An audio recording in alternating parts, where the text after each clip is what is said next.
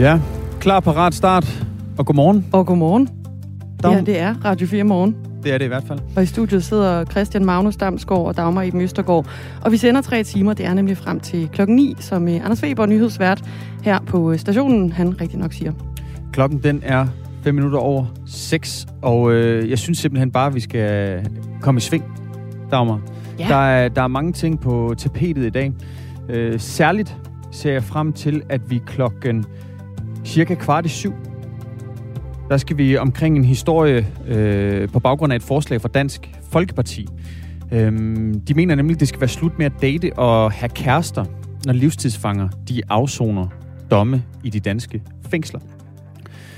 Dansk Folkeparti de fik i går første behandlet et beslutningsforslag om netop at fratage livstidsdømte muligheden for at date. Og derfor så har øh, vores reporter i går lavet et øh, grundigt stykke forarbejde. Ja. Og det betyder, at vi øh, i dag klokken kvart i syv, der taler vi med øh, en morders kone, En livstidsdømt kone. Peter Madsen, øh, ubådsmanden, øh, som vi alle sammen kender, som er blevet dømt for både seksuelt overgreb og øh, drabet på den svenske journalist Kim Wall. Han øh, har, mens han sidder i fængsel, fået en øh, kone. Hun er russer, men øh, bosiddende i Finland lige nu. Og hende taler vi med klokken øh, kvart i syv, øh, om hvad hun mener om det forslag her. Det er jo sådan, sådan nogen som hende og Peter Madsen, at det vil komme til at ramme.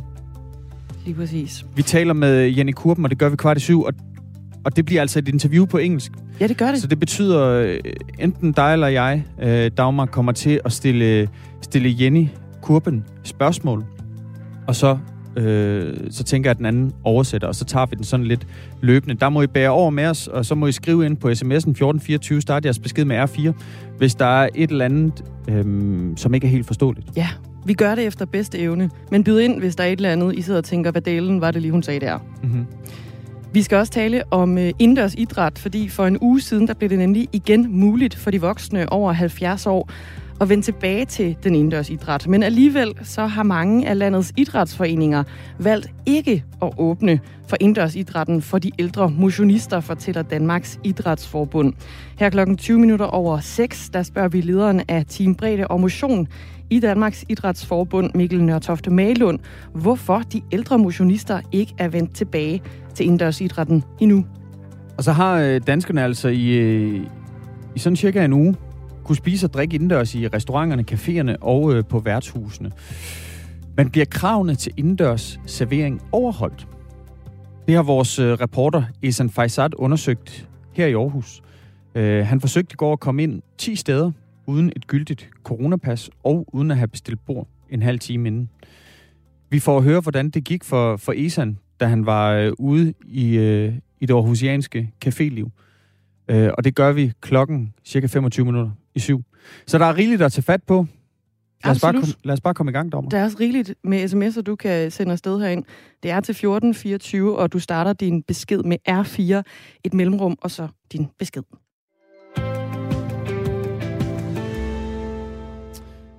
Flere hundrede japanske byer de har nu trukket sig som værter for de atleter, der skal deltage i sommerens OL i Tokyo. Asger Røgle Christensen, godmorgen. Godmorgen. Du er journalist med, med base sådan både i, i Hillerød og i, i Tokyo. Det er sådan lidt frem og tilbage. Øh, så du kender en masse til Japan og følger selvfølgelig også øh, situationen der tæt. Hvad er øh, årsagen til, at, øh, at så mange japanske byer har valgt simpelthen at trække sig?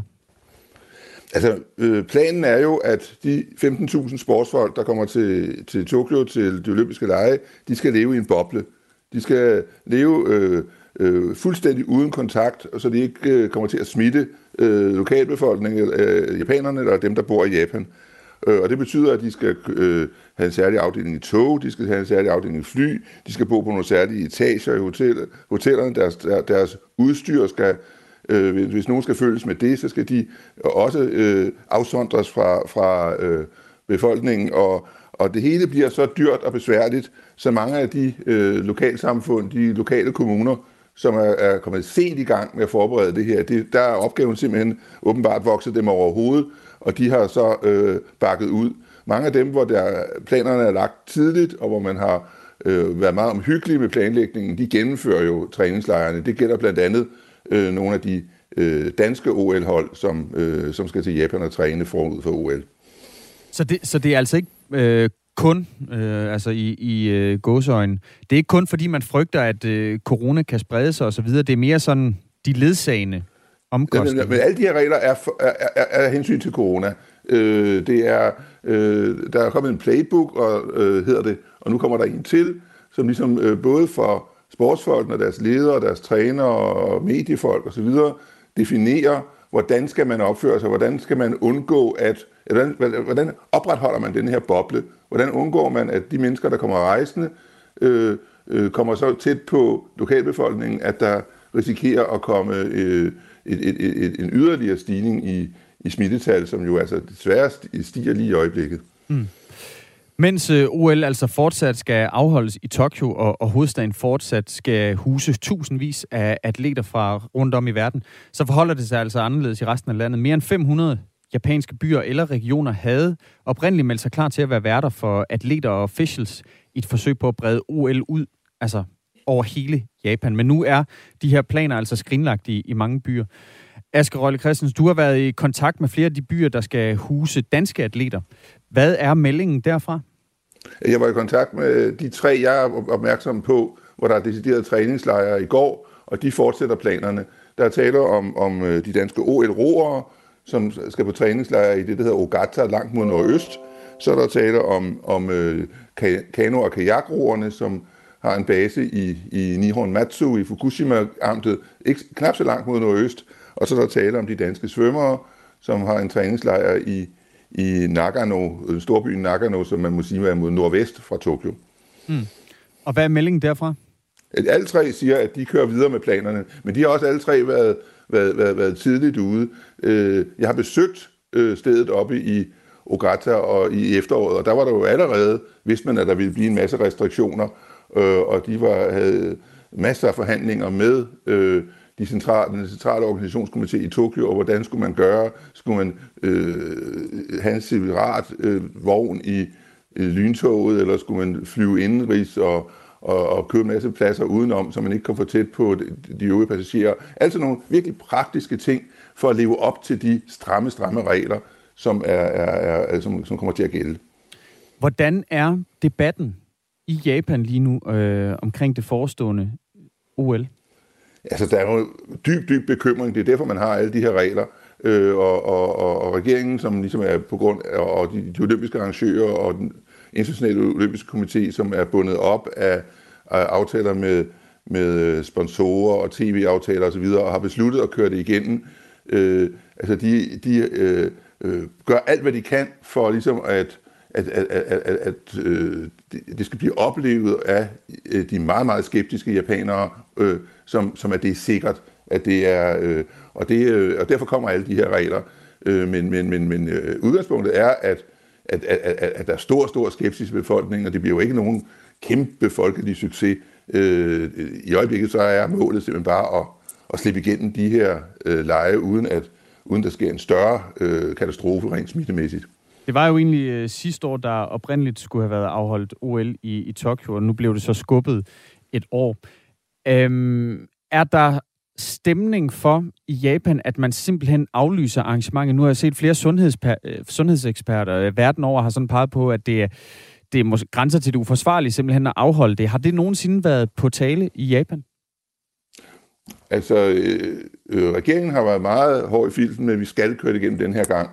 Men øh, en enkelt øh, toppolitiker fra, fra øh, regeringspartiet øh, nævnte som en mulighed, en option, for nogle uger siden, at man øh, helt kan aflyse det. Men det er det eneste sted, man har hørt det fra. Øh, men det er der mange andre, der, der argumenterer for, at man burde, af, burde aflyse det. Også, også ude i befolkningen, selvom de fleste japanere er sådan lidt resigneret øh, over for det i, i, i øjeblikket. Mm. Hvad er øh, status med corona i Japan? Altså, hvordan går det med at få rullet vacciner ud, for eksempel? Det går meget langsomt med vacciner. Nu, nu, nu, nu, I går kom der en nyhed om, at man vil lave et stort center i Tokyo, for ligesom at, at speede op der, fordi det er der, det olympiske lege øh, foregår, men det går meget langsomt der, og samtidig så stiger smittetallene, og i den sidste uge har der jo været nogle nyheder om, at Det det, man kalder den indiske variant, øh, som jo har skabt så forfærdelig situation i Indien, at der er nogle enkelte eksempler på, at den også har, er, er, er blevet registreret i Japan. Øhm, vi taler altså med Asger Røgle Christensen, som er journalist øh, med base både i, i Hillerød og Tokyo. Og det gør vi, fordi øh, flere hundrede japanske byer har meddelt, at de ikke ønsker at være vært for olympiske atleter under det kommende OL. Øhm, Asger Røgle Christensen, hvad kommer det her til at betyde for, for afviklingen af OL? Nu skal man jo finde andre steder, hvor atleterne kan overnatte og træne. Øh, altså, ja, altså de her øh, aflysninger af træningslejre, det kommer vel ikke til at betyde andet, end at de må træne hjemme hos dem selv, og så komme til, øh, til Tokyo først lige inden lejene. Det er der mange, der under omstændigheder havde planlagt hele tiden. Øh, men men øh, øh, altså, øh, øh, den her debat om, hvorvidt lejene skal, skal, skal, overhovedet skal holdes eller ej, den, øh, den, den, den, den, den foregår stadig øh, øh, bag, øh, sådan lidt, lidt, lidt, lidt under, under neden, og, og, og, og den er, øh, skal sige, den har ikke så meget at gøre med, med, med aflysning af de her træningslejre. Men du tænker også bare på, altså nu er, nu er der flere hundrede byer, der har meddelt, at de ikke ønsker at have, have atleter boende. Et eller andet sted skal de her øh, mennesker jo bo, mens de konkurrerer. Jamen, de, de, de, så, så, bor de på, så bor de på hoteller, autoriserede hoteller i, i Tokyo, der er jo øh, faktisk øh, der er plads nok, fordi der er enormt mange øh, af dem, der ellers skulle komme rejsende, altså øh, både øh, turister, øh, sportsfans fra hele verden, øh, familier, øh, øh, alle mulige folk, der skulle til Japan i alle mulige kommersielle anlægner i forbindelse med de olympiske lege, de, de, de kommer jo ikke ind. Altså, der er jo, det, er jo, det er jo flere uger siden, det blev besluttet, at alle konkurrencerne vil komme til at foregå uden, uden udenlandske tilskuere. Og beslutningen om, hvorvidt der skal komme japanske tilskuere ind, den har man også udskudt.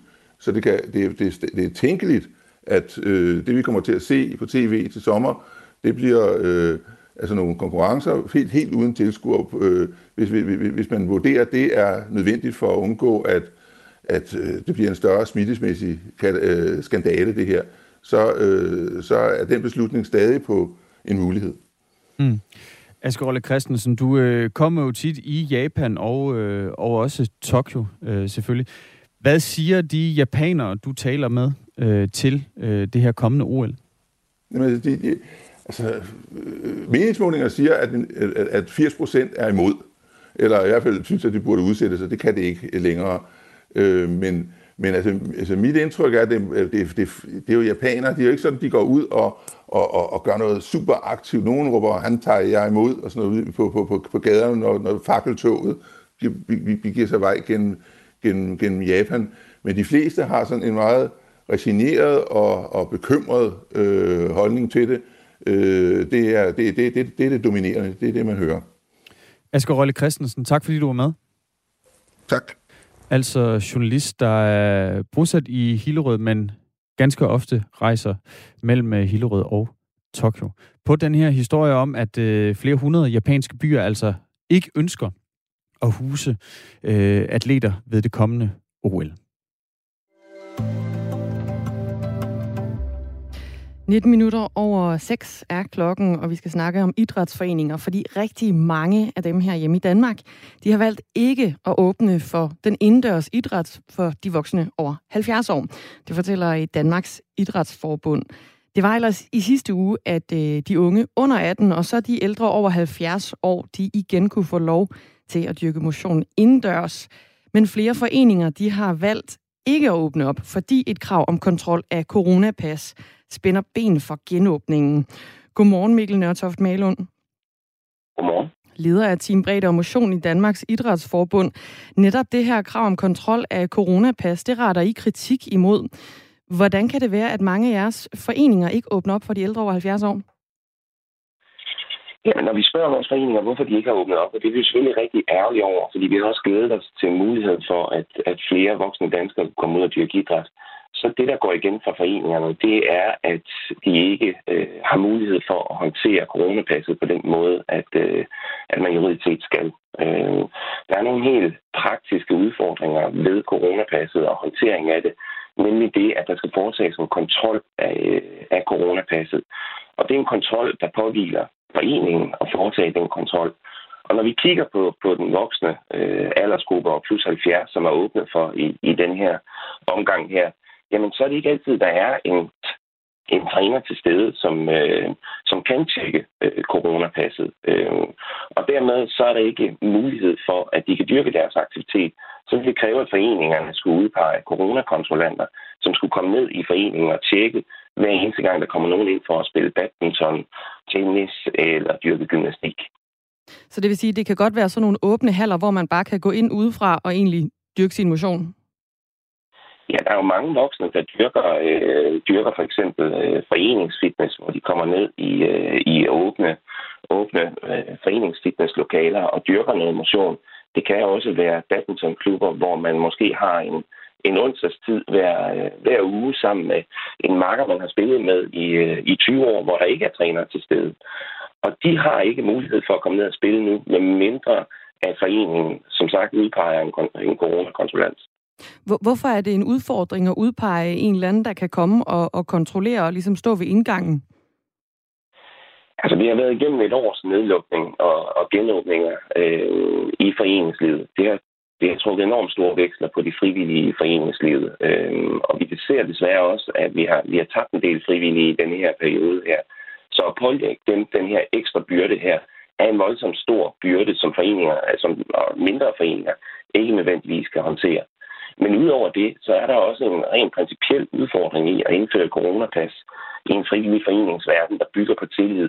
Det at gå og kontrollere hinanden på den måde med et coronapas, det bryder fuldstændig med den tillid, som vores, vores foreningsidræt er, er bygget op på. Ifølge den seneste genåbningsplan af indendørs idræt, der er der ikke et krav om coronapas for børn og unge under 18 år. Men for medlemmerne over 70 år, så kan de altså kun deltage, så frem de kan vise det her gyldige coronapas. I planen der står der videre, at det er et krav, at foreningen også udfører en kontrol af coronapasset ved indgangen. Og det er så her den enkelte forening, der altså er ansvarlig for, at kravet her bliver overholdt. Og hvis ikke det er tilfældet, så kan det føre til en bøde hos foreningen. Hvis kravet om kontrol af coronapas er det, der skal til for, at en forening kan åbne op, og medlemmerne de kan vende tilbage, er det så ikke bedre at følge de her retningslinjer, i stedet for fortsat at være lukket ned, Mikkel Nørtoft Malund? Altså fra din side anerkender vi egentlig, at, at coronapasset i, i nogen sammenhæng kan være et redskab til, at vi åbner samfundet hurtigere op. Øhm, og sådan set egentlig også i idrætssektoren. Øhm, når vi kigger på de store øh, tilskuerbegivenheder, hvor der i forvejen foregår kontrol af billetter, der det at indføre øh, kontrol af coronapas, giver sådan set egentlig meget god mening. Det der udfordringen her, det er jo, at det ikke er praktisk lade sig gøre for de her foreninger. De derfor vælger ikke at åbne op. Og det synes vi er en rigtig bekymrende tendens. Øhm, Tror du ikke heller, at medlemmerne de vil komme og dyrke idræt, end at føle den her tillid, du snakkede om før, øh, og ikke blive tjekket? Det var nogle jo, men, men point, altså, pointen er, at vi jo ikke må åbne op, uden at der foregår det her tjek her. Og når foreningerne ikke har muligheden for at foretage tjekket af de plus 70 år i den her periode, så har foreningerne jo ikke andre valg end at holde lukket øh, på nuværende tidspunkt. Hvad for nogle muligheder har I undersøgt? Ærligt. Jamen, vi har faktisk spurgt foreningerne om, øh, hvordan at de forestiller sig, at de kan administrere det her. Øh, og det kommer der selvfølgelig nogle, nogle bud på. Øh, et af budene, der kommer fra foreningerne om, hvordan man kan håndtere det, det er, om man ikke bare kunne lave et system, hvor man, hvor man tjekker hinandens coronapas. Og, øh, og selvom det er en god idé, så i forhold til de regler, der er nu, og den bekendtgørelse, der er nu, jamen så er det faktisk ikke en mulighed. Det er faktisk ikke lovligt at drive det på den måde. Der er det stadigvæk foreningens ansvar. Vores anbefaling til, hvad man gør med coronapasset, hvis det skal være i foreningsidrætten, det er, at man gør det til et individuelt ansvar. Det vil sige, at hver enkelt medlem har et ansvar for at have et gældende coronapas, men at foreningen ikke har et ansvar for at tjekke coronapasset. Og det har vi egentlig faktisk ret stor tillid til, at alle vores medlemmer de godt kan leve op til det ansvar, det er at have et gældende coronapas. Man har jo et ansvar for hinanden i foreningslivet, og det er medlemmerne vant til at tage. Men er det ikke en ansvarsfraskrivelse, det der Mikkel Nørtoft Malund, hvis I vil foreslå, at man selv skal være ansvarlig for at have et coronapas og tjekke det selv? Nej, det synes jeg overhovedet ikke. Altså, vi er vant til at tage et fælles ansvar i idrætten. Vi er øh, godt to millioner danskere, der dyrker idræt i foreningslivet, hvor vi er vant til at tage et fælles ansvar. Det er ikke sådan, at, vi, at ansvaret direkte altid påviler foreningen for, at de idrætsaktiviteter, man går til, bliver arrangeret. Det er et ansvar, der ligger på hos alle, hvor alle bidrager til det. Så for os ville det være helt naturligt, at coronapasset også går ind i den sammenhæng. Næste fase af genåbningen øh, af det indendørs foreningsliv, der er det øh, de forløbigt planlagt til at ske den 6. maj. Og her er det så efter planen i hvert fald de resterende idrætsmedlemmer, der også får lov til at vende tilbage til den indendørs idræt. Mikkel Nørlund Malund, Nørtoft Malund, ej, leder af Team Bredde og Motion i Danmarks Idrætsforbund. Jeg skal lige have munden på, øh, på glid her. Hvad vil det betyde, hvis det her kontrolkrav det også bliver gældende i den næste fase af genåbningen? Jamen, det kan vi selvfølgelig være rigtig bekymret for, øh, hvad, hvad, hvad konsekvensen er af det. Øh, den yderste konsekvens er jo, at, at ikke alle foreninger åbner op. Øh, og det vil vi være rigtig, rigtig ked af. Vi har simpelthen så mange danskere, så mange frivillige, så mange medlemmer, som glæder sig til at komme tilbage til foreningsidrætten. Så hvis ikke de kan komme tilbage, så er det en, en, en enorm, enorm skam for, for dem, men også for, for, øh, for generelt foreningslivet. Det er jo sådan, at foreningslivet spiller en enorm rolle i vores samfund i forhold til folkesundhed, i forhold til trivsel. Så hvis danskerne ikke kan komme tilbage til deres idræt på grund af coronapasset, så vil vi være enormt kede af det. Men når det er sagt, så tror jeg da også, at vi har nogle foreninger, som, som ja, netop fordi de glæder sig meget til at komme tilbage, finder på kreative løsninger for, hvordan man kan håndtere det. Men det er vi sådan set også bekymret for, fordi hvad er det så for en situation, vi stiller foreningerne i, hvis de finder på løsninger, som ikke nødvendigvis holder sig inden for lovens rammer? Mikkel Nørtoft Malund, tak fordi du var med. Så leder af Teambredde og Motion i øh, Danmarks Idrætsforbund. Altså om, at de øh, ældre over 70 år, de kan nu for en uge siden kunne de komme tilbage til, øh, til den indendørs idræt, men altså under et krav om, at der skal tjekkes et coronapas, og det er altså en udfordring i, i rigtig mange af de her foreninger.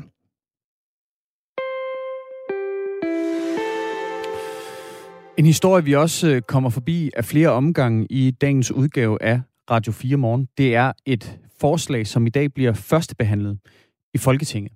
Det er et forslag fra enhedslisten, og det handler om, at polske kvinder de skal have gratis adgang til abort i Danmark. For det kan faktisk godt være et forslag, der ender med at give bagslag for de polske kvinder i Polen. Det skal vi høre øh, senere. Øh, vi taler med Vibe Termansen, som er analytiker ved DEO, altså det, der hedder Demokrati i Europa Oplysningsforbundet. Øh, hun mener nemlig, at det her det faktisk kan ende med at gøre det endnu værre at være kvinde i Polen. Vi taler også med enhedslisten, det gør vi mellem øh, 8 og 9 med øh, sundhedsordfører Pernille Skipper. Det er som sagt enhedslisten, der har stillet det her forslag, som skal give polske kvinder mulighed for at komme til Danmark og på de danske skatteyderes regning få foretaget en abort. Det gode spørgsmål til Pernille Skipper, det er jo altså, hvorfor lige Polen? Jeg sad her i morges, da vi mødte ind, Dagmar, og, og kiggede lidt på sådan et verdenskort over lande, hvor aborten er fri. Og der må jeg bare sige, der tilhører Danmark og øh, sådan øh, Nordeuropa, vi tilhører altså et mindretal. Der er rigtig mange steder i både Sydamerika, i Afrika og i Asien, hvor aborten ikke er fri. Så hvorfor skal de danske skatteydere lige betale for de polske kvinders abort?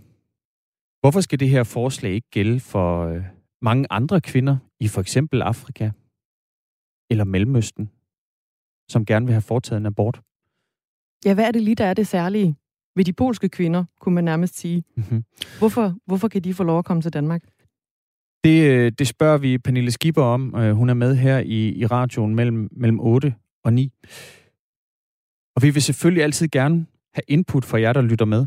I er også med til at, øh, til at skærpe vores sanser. Vi har jo også nogle gange, Dagmar, ligesom alle mennesker, så er vi fejlbarlige. vi har nogle gange nogle blinde vinkler, så I er altid velkommen til at kommentere det, der foregår i radioen på 1424. I starter jeres besked med R4 og et mellemrum. Også hvis I har gode spørgsmål, som I gerne vil have, vi stiller videre til de kilder, vi har med i radioen. Senere, der taler vi også, øh, det gør vi om et kvarter, der taler vi med Peter Massens nye kone. En kone, som han har fået i fængslet. Øhm, og det gør vi altså klokken kvart i syv. Vi spørger hende øh, blandt andet om, hvad hun siger til Dansk Folkepartis forslag om, at det ikke skal være muligt for livstidsfanger at date i fængslet. Det ville jo, hvis det var indført, da Peter Madsen han, øh, altså blev dømt og sat i fængsel, der ville det jo have betydet, at de to de ikke havde kunne møde hinanden. Men inden vi når alt det, så skal vi have et nyhedsoverblik.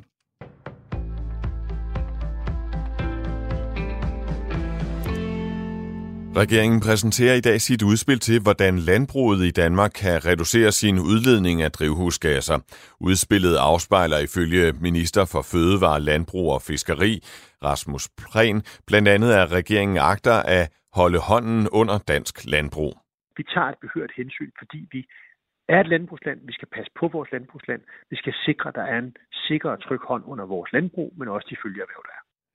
Med tiltagene i udspillet og allerede vedtagende tiltag, så har regeringen i alt fundet reduktioner svarende til 7,1 millioner ton i 2030.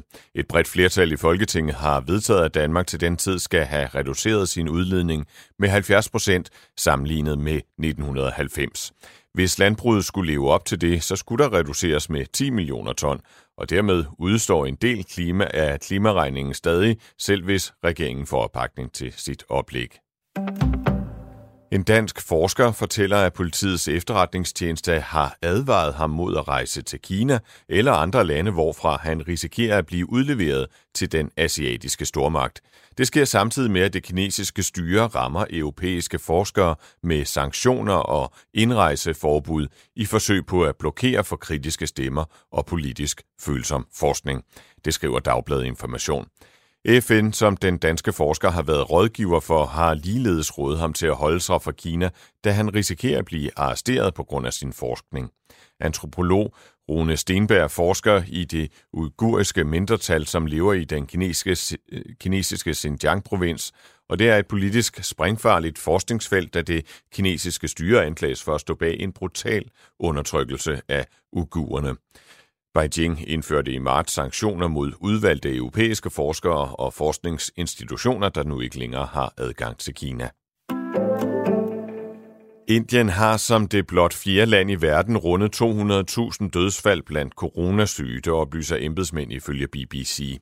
Kun USA, Brasilien og Mexico har registreret flere coronarelaterede dødsfald på verdensplan. Ifølge statistiksiden Worldometers har Indien, hvad der svarer til 14,5 døde per 100.000 indbyggere. Det er langt under USA, Brasilien og Mexico og mange andre lande herunder også Danmark, men Indien er alligevel blevet overvældet af en anden bølge med coronavirus. Dagligt bliver der i øjeblikket registreret over 350.000 smittede. Advokat Knud Folchak har fået fri proces til at føre en retssag mod staten, der handler om, hvorvidt den danske stat er forpligtet til at hente en dansk kvinde og hendes to børn hjem fra en fangelejr i det nordlige Syrien. Det skriver Berlingske. Det mener Knud Folchak, der i begyndelsen af året stævnede staten på vegne af moren til kvinden i Syrien. Kvinden i Syrien er 31 år og etnisk dansk. Hun rejste i 2014 til Syrien, hvor hun sluttede sig til islamisk stat, og her adopterede hun den femårige dreng, og hun fødte siden en pige, der i dag er fire år.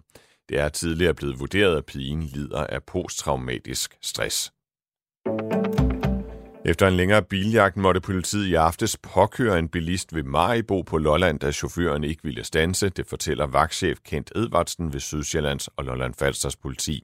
Chaufføren, en 23-årig mand, var påvirket, og han er nu anholdt og sigtet for diverse overtrædelser af den nye lov om vanvidsbilisme, fortæller vagtchefen. Desuden blev mandens bil beslaglagt af politiet.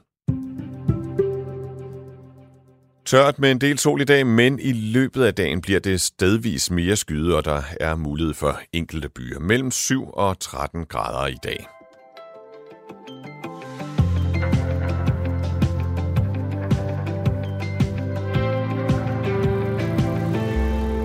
Godmorgen. Godmorgen. Radio 4 morgen. Ja, Med Dagmar Eben Østergaard og Christian Magnus Damsgaard. dejligt, du lytter med. Tak for det. Tak for det. Du må også gerne skrive ind. Altså, jeg, jeg, jeg må være ærlig og sige, der er simpelthen ikke gang i sms'en her til morgen.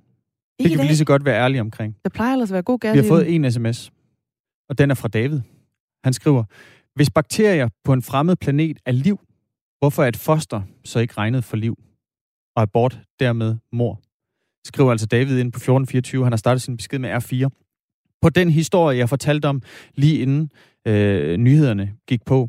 Altså om et forslag fra enhedslisten, der bliver førstebehandlet i dag, og som handler om, at de danske skatteydere skal betale for, at polske kvinder kan få foretaget en abort i Danmark.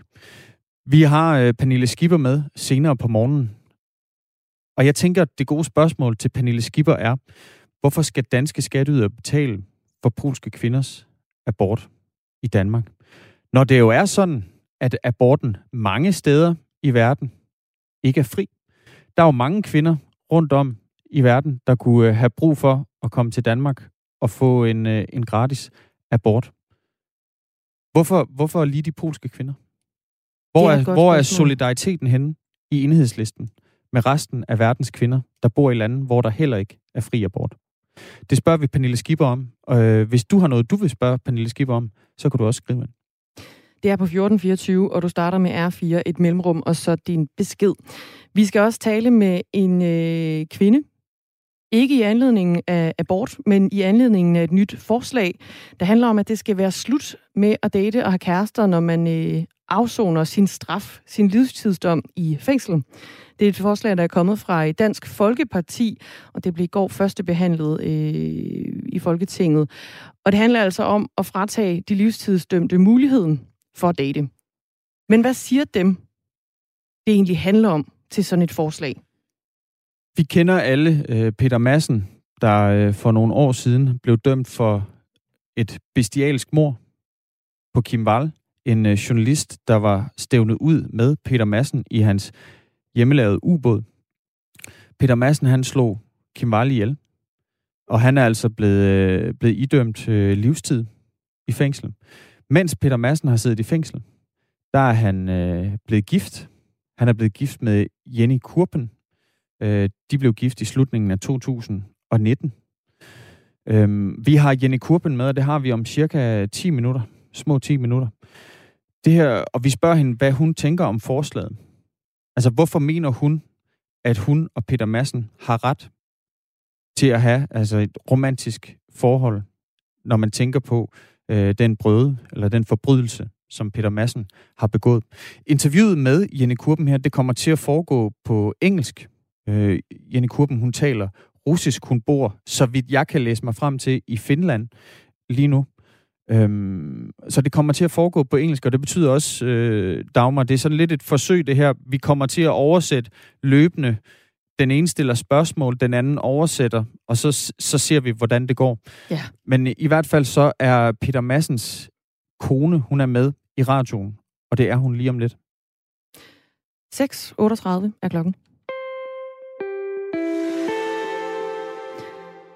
Danskerne har i en øh, uge nu kunne spise og drikke indendørs på de danske restauranter, caféer og også på øh, værtshusene har man kunne få en øh, udskænkning.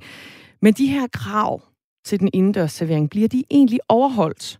Det har vores reporter her på øh, Radio 4, Isan Faisat, undersøgt i Aarhus Midtby. Han forsøgte i går at komme ind 10 forskellige steder, uden et gyldigt coronapas, og også uden at have bestilt et bord en halv time inden besøget, sådan som man jo ellers skal ifølge kravene lige nu. Og lad os lige høre, hvordan det gik, da han besøgte en af byens populære barer.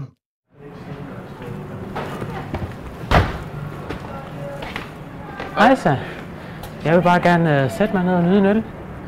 Ja. Det kan du også godt. Må jeg sætte mig derhen? Ja, jeg kan bare tage en plads derovre. Ja, det må du godt. Bare tage en plads derhenne. Det var altså øh, svaret fra bartenderen på den her bar, hvor øh, Isan Faisat, han spurgte, om han ikke måtte komme ind og få lov at nyde en øl.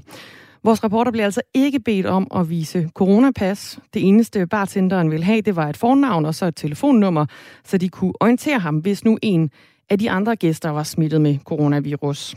Og det var altså muligt at komme ind hos tre ud af de alt 10 steder, i San Faisat besøgte i går fremvisningen af gyldigt coronapas. Det var heller ikke et krav hos altså to andre steder, hvor reporteren kunne komme ind.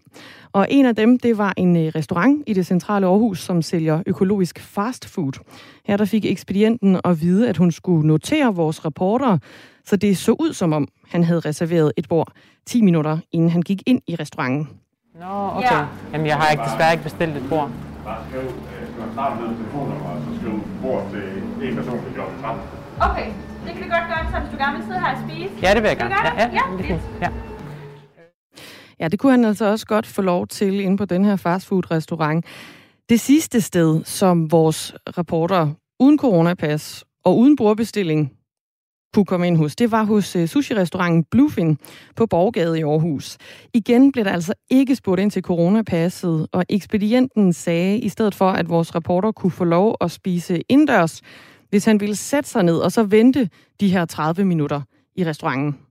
Ja, du må gerne besidde. Så kommer jeg med maden efter halv time. Okay, må jeg så gerne sætte mig ned og spise den her, mens jeg Ja. arbejder på min computer? Det må du gerne. Værsgo Okay, der. tak for det. Ja, Ja, Isan Faisat, han var altså rundt til 10 forskellige steder, og tre af stederne, der kunne han godt komme ind uden øh, hverken bordbestilling eller coronapas. Men det har altså kun været muligt at komme i kontakt med ejeren af Bluefin-restauranterne i landet. Han hedder Wang Chang, og Isan Faisat ringede til ham for at få en forklaring på, hvordan det kunne ske, at han uden bordbestilling og coronapas alligevel kunne komme ind.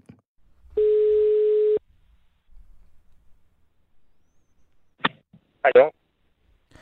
Hej, du taler med Esan Faisat. Jeg er journalist på Radio 4. Hej så. Er det Wang Chang, jeg taler med? Ja, det er mig, ja. Goddag. Er du ejer af Bluefin-restauranterne? Ja, det er mig, ja. Det er dig, der ejer. Okay. Øh, Jeg har lige øh, fået lov til at spise indendørs på din restaurant på Borgade i Aarhus klokken øh, 20 minutter over 1 i dag, uden øh, fremvisning af coronapas. Nå. Okay. Og så... mm, og min, min, min arbejder har ikke uh, spurgt dig om det. Han har ikke spurgt om mit coronapas, nej. Nå, okay, det er, ikke, det er ikke så godt. Det er ikke så godt. Men øh, din ekspedient spurgte slet ikke ind til mit coronapas. Altså, er det normalt, at dine ekspedienter slet ikke spørger ind til kundernes coronapas? Ja, vi plejer at spørge hver kunde, uh, alle, alle kunder om, om coronapas. Men jeg ved ikke, hvorfor han, han, han, han har ikke gjort i dag. Det ved jeg ikke. Men uh, jeg synes, det er en stor fejl, så jeg, jeg skal nok uh, snakke med ham. Altså, ja. De, uh, de, uh, de, de skal ikke uh, skal igen. Hvad vil du gøre fremadrettet for at sikre, at øh, kunder, der ikke har gyldigt coronapas eller har lavet bordbestilling 30 minutter før, ikke kan komme ind i restauranten og spise? Ja, jeg, hold, jeg holder øje på alting, fordi øh, jeg, jeg, jeg synes i fremtiden, jeg skal, jeg, jeg, øh, som jeg har sagt, jeg, jeg skal snakke med ham igen om det. Og så mm, um, hvis uh, øh, han kan ikke huske, jeg synes fra, nu, fra, fra nu, jeg, jeg beder ham, at, at um, uh, fordi, fordi vi har en, en af de der bordbestillingssystem, så øhm, um, hvis de er i en walk-in, jeg beder ham at uh, skrive navn og så telefonnummer på den i, i sit system. Så jeg, jeg holdt, og så på den måde kan jeg, kan jeg holde øje på, at alle kunder har spørger om et bord. Og så, mm, ja, så i fremtiden, jeg, jeg kan, jeg kan, ja, jeg, jeg, jeg har telefonnummer, hvis der sker noget øh, til, en, øh, til en kunde. Og øh, jeg har faktisk en kamera i, øh, i restauranten, så øh, jeg kan faktisk tjekke altså, øh, igen, når de tager kunder. Så jeg kan, jeg kan sige, hvis de har spørg om øh, en coronapas, og så jeg kan tjekke om, hvis kunder har øh, vist, ham, vist dem telefon. Okay. Tak for interviewet, ja. og øh, have en god dag. Tak i morgen. Ja, det var altså Isan Faisat, der havde ringet til Wang Chang, som er ejeren af Bluefin-restauranterne i landet.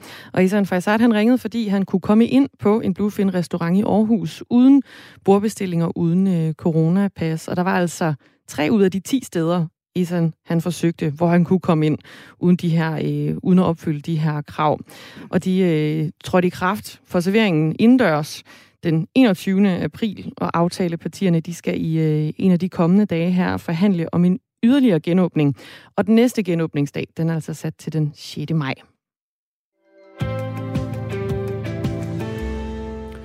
Det skal være slut med at date og have kærester, når livstidsfanger de afsoner deres straffe. Det mener i hvert fald Dansk Folkeparti, som i går fik førstebehandlet et beslutningsforslag om netop at fratage livstidsdømte muligheden for at date. Sådan her siger partiets retsordfører Peter Skåb. Der må en hård justits til, og dem, der har været udsat for de grumme ting, som øh, Peter Madsen har begået, og andre livstidsdømte har begået, øh, deres familie skal øh, kunne øh, leve i fred og så vidt muligt hele det, de har været udsat for. Og, og det er altså svært, når øh, indsatte med livstidsdomme kan fortsætte deres liv, som om ingenting er hent, og det skal de ikke have lov til. Ifølge Socialdemokratiets retsordfører Jeppe Brug, så støtter regeringen altså intentionen med forslaget, og derfor så vil de have undersøgt, hvordan det kan løses i praksis. Og vi skal huske, at der er jo tale om livstidsfanger, som øh, har fået ja, lange domme for meget, meget alvorlige forbrydelser. Øh, og, øh, og derfor vil vi gerne se på, om vi kan begrænse deres adgang til og, øh, og, og føre sig frem, hvis man skal sige det på den måde, øh, og måske også føre et meget aktivt liv på sociale medier osv. Men hvordan bliver det her forslag modtaget hos dem, det hele handler om? Altså dem, som har forelsket sig i personer, som er blevet idømt en livstidsstraf. Vi skal nu tale med Jenny Kurben, som i slutningen af 2019 giftede sig med Peter Madsen, der altså er dømt for mordet på den svenske journalist Kim Wall. Det her interview det kommer til at foregå på engelsk, da Jenny Kurben hun oprindeligt er fra Rusland, øh, men vi, vi oversætter undervejs. Vi hjælpes lidt ad. Ja. Øhm, og derfor så kan jeg nu sige uh, good morning, Jenny Kurben, and thank you for being with us. Uh, good morning. Good morning. Good Thank morning. you. You probably didn't understand a lot of what I said in the beginning, but uh, but from now Uh, on we will yes. we, we will we will speak English from now, and uh, then my my colleague will translate as we go. okay. Okay. Um, first, I would like to ask you um, why are you against this uh, proposal from Dansk Folkeparti? Uh, it's a big question for me. Uh, and uh, first of all, I think that it will uh, damage uh, uh, the whole penitentiary system and the whole society in general. And such initiatives are quite dangerous in long run. And um, it's um, it's very good to follow the uh, whole history of this party and uh, the history of its uh, populist position uh, towards uh, many uh, uh, vulnerable groups, and prisoners are not an exception. Så altså det, det som Jenny Kuppen hun siger her, det er, at det kan skade samfundet, og så kan det altså også øh, skade øh, de sårbare mennesker, som er indsatte, altså øh, vulnerable people, øh, altså de mennesker, som er blevet idømt livstid. Um, Jenny Kurben, I, I'm gonna ask you, what is uh, vulnerable, for example, uh, about Peter Madsen, your husband? Is he a vulnerable person? Yes, of course, as all other long term prisoners. Uh, this group uh, is uh, uh, very fragile, and uh, this group is really potentially dangerous for the whole society. That's why it's so important to work uh, seriously on uh, future resocialization of such people uh, because uh, in future they will be returned to the open society and uh, uh, the purpose of uh, punishment and penitentiary system in general is correction and uh, uh, support for hard criminals to be able to become part of the society again. Jenny Kuppen, hun siger altså her, at øh, det er øh, skrøbelige mennesker, der sidder inde i, øh, i fængslerne, og de, hun medgiver sådan set også, at, at de er farlige, men det er vigtigt det her med at kunne have et forhold uden for fængslet, fordi det også handler om at kunne blive resocialiseret, altså komme ud i øh, samfundet igen. Um, my next question, uh, Jenny Kurpen, is that uh, Peter Madsen, uh, your husband, and other people who are sentenced to life in prison, uh, they have committed the worst crimes in Denmark.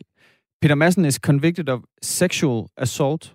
He's the, convicted of murdering and dismembering uh, a woman, the Swedish journalist Kim Wall. Why should we care about you, or why should the Danish society care about you and uh, Peter Madsen's love life?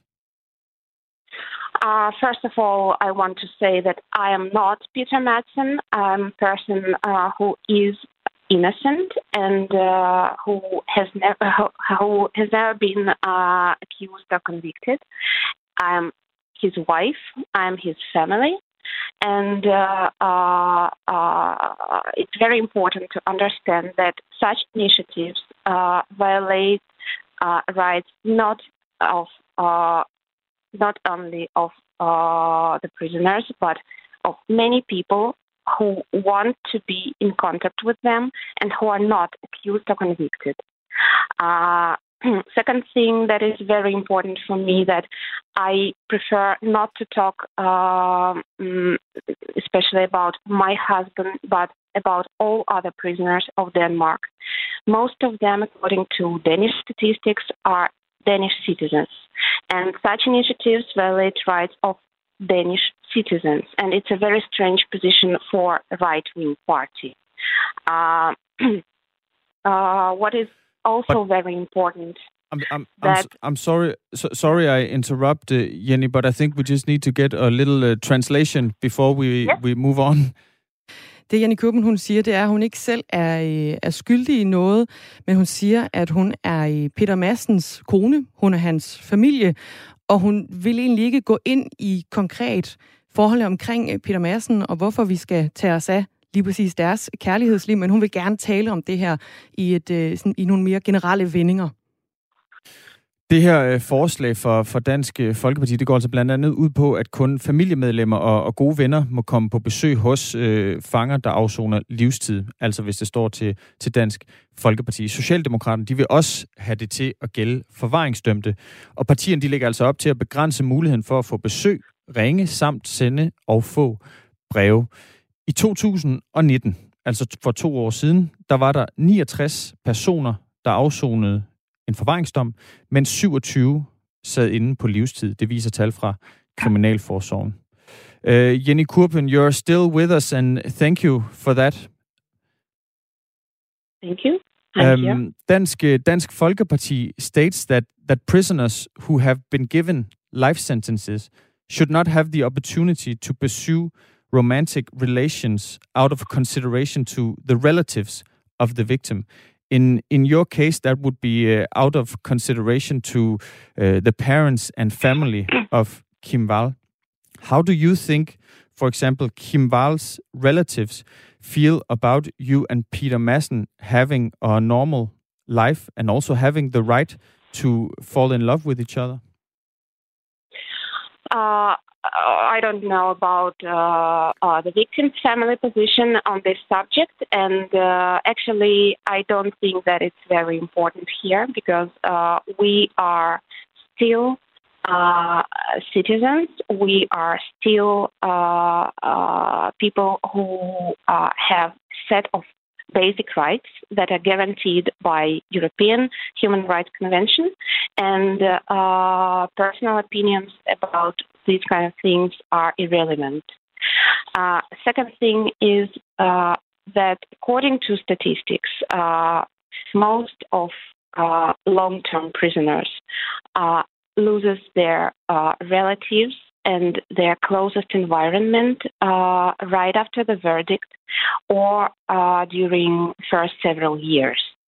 And the only one chance for them to support and develop their social life. And their socialization is uh, to build new contacts and new environment, as it was in our case. And uh, I actually don't understand uh, why we always talk about our case and about my husband, because uh, uh, uh about 55, 57 such crimes uh, occurs uh, every year in Denmark. Okay, and, uh, Jenny Kirpen, about... sorry, sorry, I just think we need to translate uh, before we, we move on. Det, der bliver spurgt ind til her, det var jo, at Dansk Folkeparti, de mener, at af hensyn til offrenes familie, så skal man altså trække det her tilbage med, at livstidsindsatte, de kan få lov til at date. Og der bliver så spurgt til, hvad Jenny Kurben mener, øh, Kim Walls familie tænker om hendes og Peter Massens øh, forhold. Det hun siger, det er, at øh, det ikke er vigtigt, øh, hvad de egentlig tænker om det her. Hun siger, at øh, hende og hendes mand, Peter Madsen, de stadigvæk er borgere i samfundet. Der er nogle menneskerettigheder, som altså også gælder for dem. Så henviser hun til nogle statistikker, som viser, at øh, livstidsfanger, de mister deres nærmeste efter, øh, efter deres dom, eller altså efter de første par år, hvor de sidder, sidder inde i, øh, i fængslet. Og det skal altså ikke udelukke dem fra deres sociale liv, så derfor skal de have lov til at, øh, at have et romantisk forhold. Jenna Kirpen, um, a lot of uh, a lot of listeners are writing to us. We do this morning show where you can also send a, a text message to us, and a lot of people are writing us. And uh, I'm not I'm not gonna tell you as a altså, specifically what they write, but a lot of them are asking questions about uh, the relationship you have with uh, Peter Madsen. As a, they don't understand how you could fall in love with Peter Madsen uh, when you think of the crime that he has committed. Do you want to answer that question? I can easily answer that question since I receive uh, such questions uh, during uh, almost two years of my life. Mm. the answer is very simple. Uh, Peter Madsen is well known not only for the crime, he was national hero of Denmark and uh, his uh, wide knowledge, his professional skills, uh, and his mindset is still here. I married Peter Madsen not because of the crime, but because of the person he is. Så altså det, Jenna Kurben, hun fortæller her, det er, at øh, det, hun øh, blev forelsket i ved Peter Madsen, det var altså det, at han var en national held i Danmark. Det var hans øh, viden og hans professionalisme, og altså ikke morderen Peter Madsen. So Jenny Kerpen, uh, so you fell in love with uh, Peter Madsen, not the person who killed and dismembered Kim Wall, but the the person with who was considered a, a national hero in Denmark. But those two people are the same person. Exactly. Exactly.